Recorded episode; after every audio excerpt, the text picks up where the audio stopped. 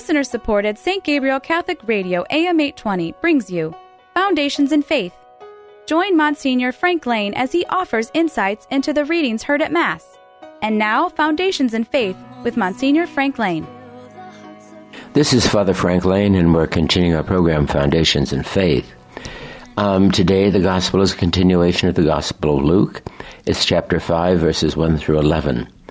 It is the story of uh, the fishermen coming in from the sea, having uh, fished all night and caught nothing. And uh, Jesus comes and comes onto the shore, moves out in a boat in order to speak with them, and then asks them to go back out in the deep once again, in which they catch a huge catch of fish. And so when Simon Peter saw this, he fell at the knees of Jesus, saying, Leave me, Lord, for I am a sinful man. So that's kind of the gospel. But let's begin now in the beginning and see where the gospel is going to take us along this story. Basically, a further story of commitment and a further story of discipleship. It says Jesus was standing one day by the lake of Gennesaret with the crowd pressing around him, listening to the word of God when he caught sight of two boats close at hand. The fishermen had gone out of them and were washing their nets. He got into one of the boats, it was Simon's, and asked him to put out a little from the shore. And when he sat down and taught the crowd from the boat, where he sat down and taught the crowd from the boat. So he's he's pressed by the crowd on the shore that means he's um, he's come into Galilee. He's established his reputation. Um, he kind of ruined his reputation in Nazareth, but that was the people's fault and not his own. And then, um, as he's going down to the Sea of Galilee, it kind of gives a sense that maybe he's leaving. And so the crowds follow him to get, you know, a few last nuggets of wisdom from him, but also, um, you know, to wish him well on his journeys to see him off. And when he had finished speaking, he said to Simon, Put out into the deep water and pay out your nets for a catch. And so he says, and this is a very famous uh, line. A lot of people quote this in, in pictures of St. Peter. And uh, it's the invitation put out a little deeper. And that, of course, has so many meanings to it. Part of the meaning is, of course, is to put the boat out further into the water. But part, part of the meaning also is whatever you have derived from this situation, push it a little bit. Go out into the deeper waters and see what there is left for you for there may be treasure left behind that, that you need to find in order for your lives and your mission to be fulfilled. So when he had finished speaking, he said to Simon, Put out in the deep water and put and pay out your nets into the into a catch. So he's already now asking him to go re-fishing again, and here's what they and here's what they say, and this is kind of interesting too because now, if this is the call of the disciples, and it appears to be as Simon, James, and John, um, that certainly what happens is is they say um, basically, Lord, um, not Lord, but Master, which is kind of interesting because that word has not yet been introduced into the New Testament, and so the word the word for Master the word that uh, epistates is what it is, is a word found only in Luke. And here, um, not teacher, as in the parallels, uh, but rather leader, one whose business is to command. At the sign of the Lord's power, he realizes that even this was an inadequate um, designation and is struck and is struck with chagrin at the contact that they left everything and followed them. So he's using the word master and leader now, and uh, and not just teacher, which means he's formulated a different concept of Jesus really in this encounter. That he it's a personal encounter with Peter, and that he's formed a different concept of the Lord. He's followed him perhaps because of his teaching, but it isn't the teacher that is attracting him. It's the fact that he commands. It's the fact that he speaks with authority. It's the fact that he is a leader. He is a master. And so they say to him, you know, um, Master, Simon replied, We worked hard all night long and caught nothing.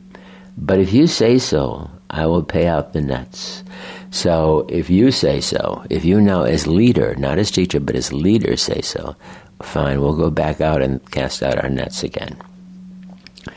And uh, and when they had done this, they netted such a huge number of fish that the other boats um, that that he signaled the other boats to come and and to help them.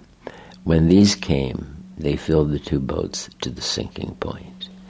So that what Jesus has has done um, verbally, he has also done existentially and symbolically.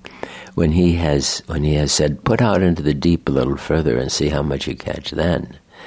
And uh, once again, the manifestation of his lordship over creation, the manifestation of, of Jesus being the one who is the Lord, through whom all things came to be and without whom nothing is, St. John reminds us, that he. Um, that he uh, then shares that riches, those riches, with the others, and uh, they netted a large number of fish. They needed help to pull them in they uh, they filled the two boats into the sinking point. There's this there's this thing in, in, in the stories of Jesus that constantly grabs after us. And that is that Jesus is never limited. That Jesus what Jesus' gifts are always gifts of abundance. There is always plenty to have and there is always plenty to give over.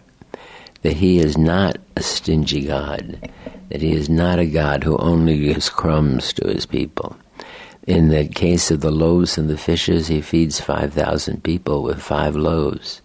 In the story of the great catch of fish, um, he almost sinks the boats with the generosity of the catch that they receive, something that they had been trying to do all day and failed, and that, so just again, an example to the people who are there. Ask the Lord for anything and he will reward you. And he will give you, and he will give you an abundance of what you seek. Um, we have an abundance of him in the Eucharist. I suppose this could be a prefiguration of a Eucharistic text as well, but it's usually not interpreted that way. That basically the nourishment that they need for the journey is given to them in superabundance, and they don't know what to do with that. And uh, and then when Simon Peter saw this, he fell at the knees of Jesus, saying, Leave me, Lord, for I am a sinful man. But he and all his companions were completely overwhelmed with the catch. So also were um, James and John, sons of Zebedee, who were Simon's partners. But Jesus said to Simon, Do not be afraid. From now on, you will be you will catch men then trying their boats, tying their boats um, back to land, they left everything and they followed him. So look at the difference between the call to discipleship in this particular in this particular gospel, and the uh, and the some of the other calls to discipleship. We've seen what we call the synoptic problem, and the synoptic problem is that the Matthew, Mark, and Luke while they may use some common sources, are radically different. They have different thematics. They have a different way of doing all of this, and uh, and so they oftentimes disagree. We have to be cognizant of the fact in Luke's gospel that Luke um, follows a very strict pattern. And the pattern he follows is that the ministry begins in Galilee and gradually moving away from, Valley, from Galilee moving up toward the holy city, toward Jerusalem. It is one continuous program, one continuous um, prophecy from from uh, from Galilee all the way up to the crucifixion in Judea, and that Luke will change facts in order for for the progression of the messianic entourage to move northward and to therefore make Luke sometimes look so very ignorant. But, but you know, it's not. It's not very uh, confused. There's a very, very strict order to this story of Jesus moving to Jerusalem. And uh, and while we don't place the same emphasis with things along the way that maybe John or Mark does, that uh, what what they really are trying to do, what Luke is trying to do, is show a consistency, show a consistency in the dryness and the goodness of God. And so, I think it's something actually pretty worthwhile um, to ponder because then we can watch Jesus come into the fullness of his stature as as Messiah. Here we see a miracle. It is a miracle um, not one of the most fantastic miracles because Jesus could do this. He can command nature. We know that. We see that in other Gospels of the Lord. He is in charge of nature. He is commanding the nature. Um, and as he convenes, convenes the nature and pushes forward into the into the into the crowd and into the mission to evangelize that to evangelize that crowd.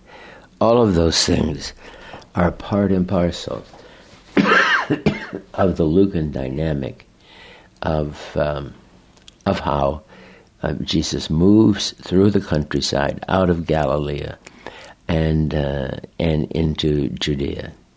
So when when then Simon Peter saw this. He fell at the knees of Jesus, saying, Lord, leave me, Lord, for I am a sinful man. And what has he and all his companions were completely overwhelmed by the catch they, they had. They had made, so they made, so they were, so also were the families of James and the sons of Zebedee, who were now on it as men you will catch. From now on, it is men you will catch. Then, bringing their boats back to land, they left everything and followed him. These two things are very important too, because he says, from now on, you will be catching men. In other words, well, we, we get that expression, the, the fishers of men, and they are the ones who are to attract us.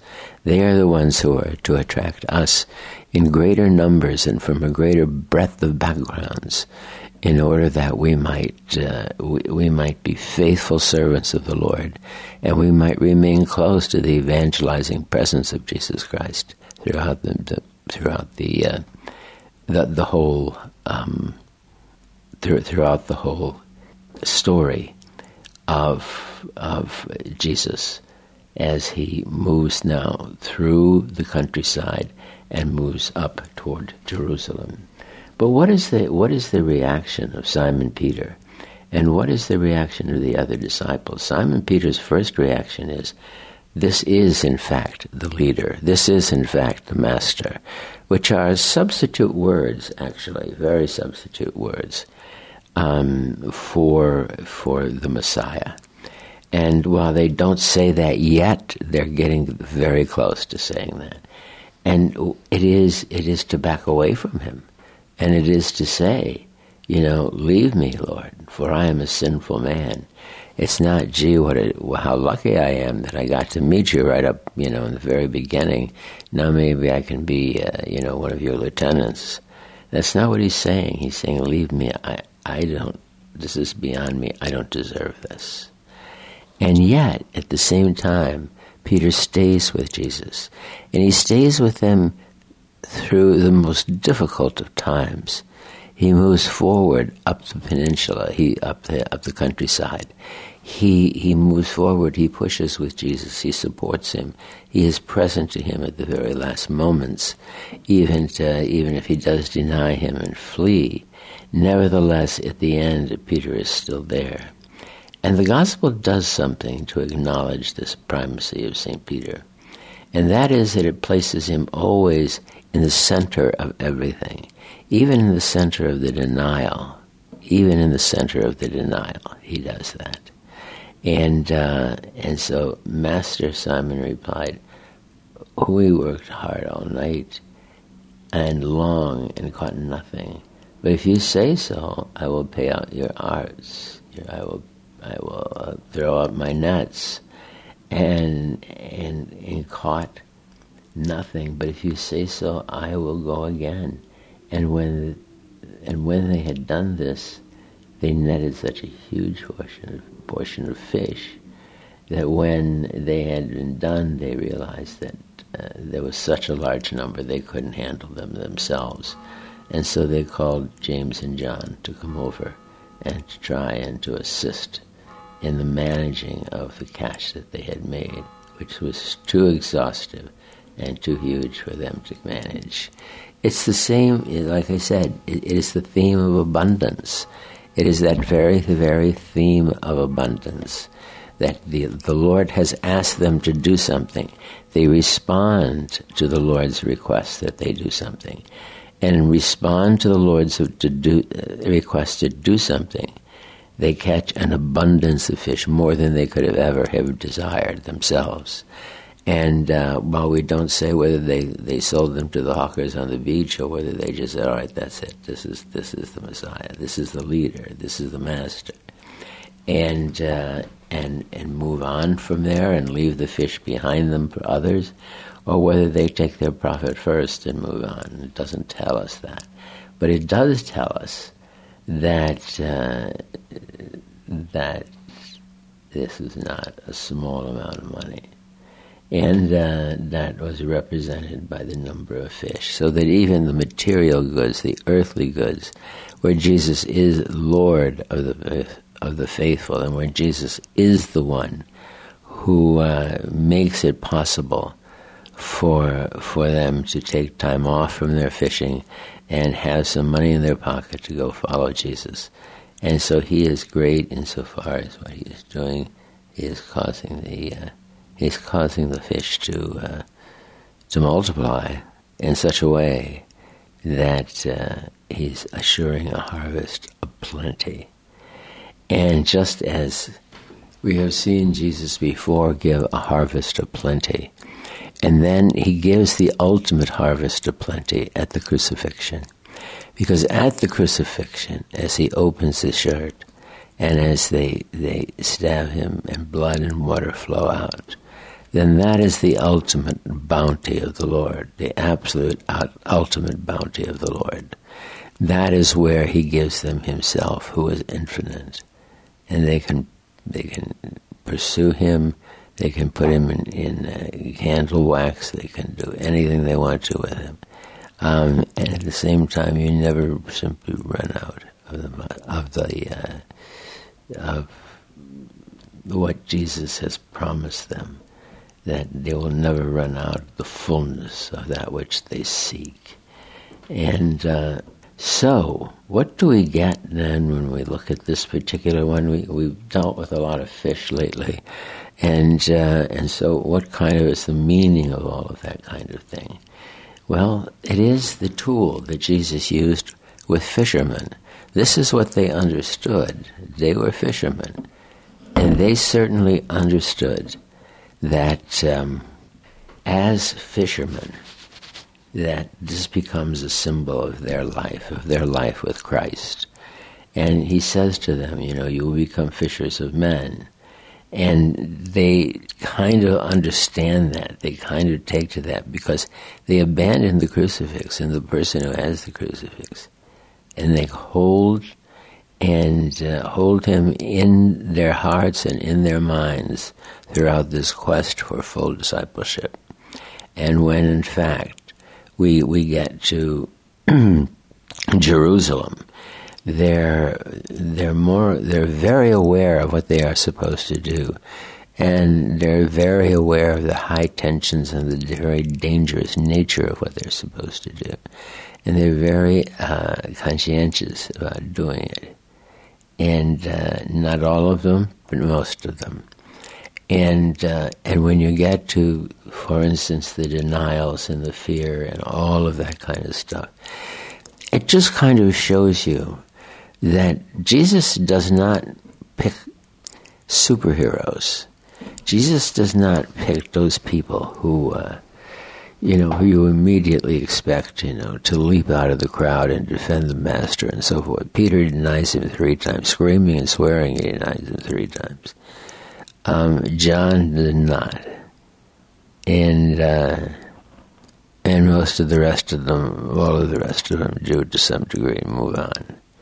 And uh, so I think that if we if we take these gospels and we're able to see Jesus' allusion to fish is an allusion to the people who follow him, who are essentially fishermen, And what he's doing is he's reaching down into the ordinary and uh, pulling out images which people recognize and understand, identifying those with the people, and then showing how they symbolize the growth of the kingdom of heaven, and how they symbolize also their mission, what their mission is going to be. And in so doing, I think he draws to himself hundreds of disciples, not just apostles, but hundreds of disciples. Here, the apostles are cut out of, out of the gospel it's James and John and Simon. They're the most famous ones. And uh, he cuts them out. He leads them on. They uh, they do the best they can. Um, comes the, uh, the trial. They all don't do so well, including Peter. But Peter ends up crying and, and, ends up regretting his betrayal of the Lord through the machinations of uh, of uh, young men who were Jews, and he himself who was a Jew, who undoubtedly he used Jewish law and undoubtedly he used Jewish culture in order to separate himself from the rest of the crowd, and only later did he come to the realization of what he had done. The very thing that should have pulled them together in the first place was the very thing that couldn't pull them together. And the very thing then that Peter himself had to understand had to be overcome in his life in order for him to be a full and a protect and a full and an adequate apostle of the Lord. He had to go through these long and painful separations, and they were painful, and they did, no matter how short they were. Before you, uh, before you give yourself away, you got to purge the rubble, and uh, and if in fact the remnants of Judaism were so tight and bitter that it would be impossible for him to move himself in a direction of true Christianity. It would have been a lot better to do this. There's many, there's many theologians who say that Peter did exactly this, and that, that this was the outcome of the. Uh, this this was actually the outcome of the uh, the letters that testify to Peter as the first witness of the resurrection. That's a whole other story, the whole witness of the resurrection. We hold firm to what the scripture says that Jesus is the first witness to the resurrection, not the person not the first person to see Jesus after he rose from the dead, but to grasp the consequences of what that means. And uh, and in so doing retains his place as as head of the church, and uh, and here, um, Peter is the one directly whom the Lord speaks to the most, and he gets into his boat and is the one therefore who paddles Jesus out into deeper waters, so that they can uh, they can wash their nets. I don't know what difference. Well, but I don't understand that kind of fishing either. I guess how they do that, what that means. But let us leave this passage then with, with this particular with this particular passage, last one. When Simon Peter saw this, he fell on his knees at Jesus' at Jesus' saying, Leave me, Lord, for I am a sinner. But when he and all his companions were completely overwhelmed by the by the catch they had made, so also were James and John, the sons of Zebedee, who were Simon's partners. But James said to Simon, Do not be afraid. From now on it is men you will catch. And when they began bringing their boats back to shore, they left everything and they followed him. Gospel of the Lord. So that's the calling of James, John, and Peter according to the gospel of St. Luke. There are elements, of course, of my calling and your calling in there as well. Although our essential calling comes from um, our being taken to church and baptized for the for the majority of us, that there is also that personal dimension somewhere along the way where people have decided to choose Jesus Christ and have decided to follow him.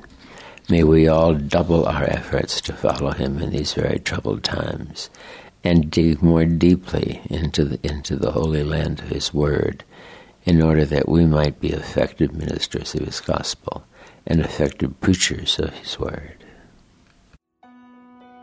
Foundations in Faith is a production of listener supported St. Gabriel Catholic Radio AM 820. Archives of Foundations in Faith are available at stgabrielradio.com.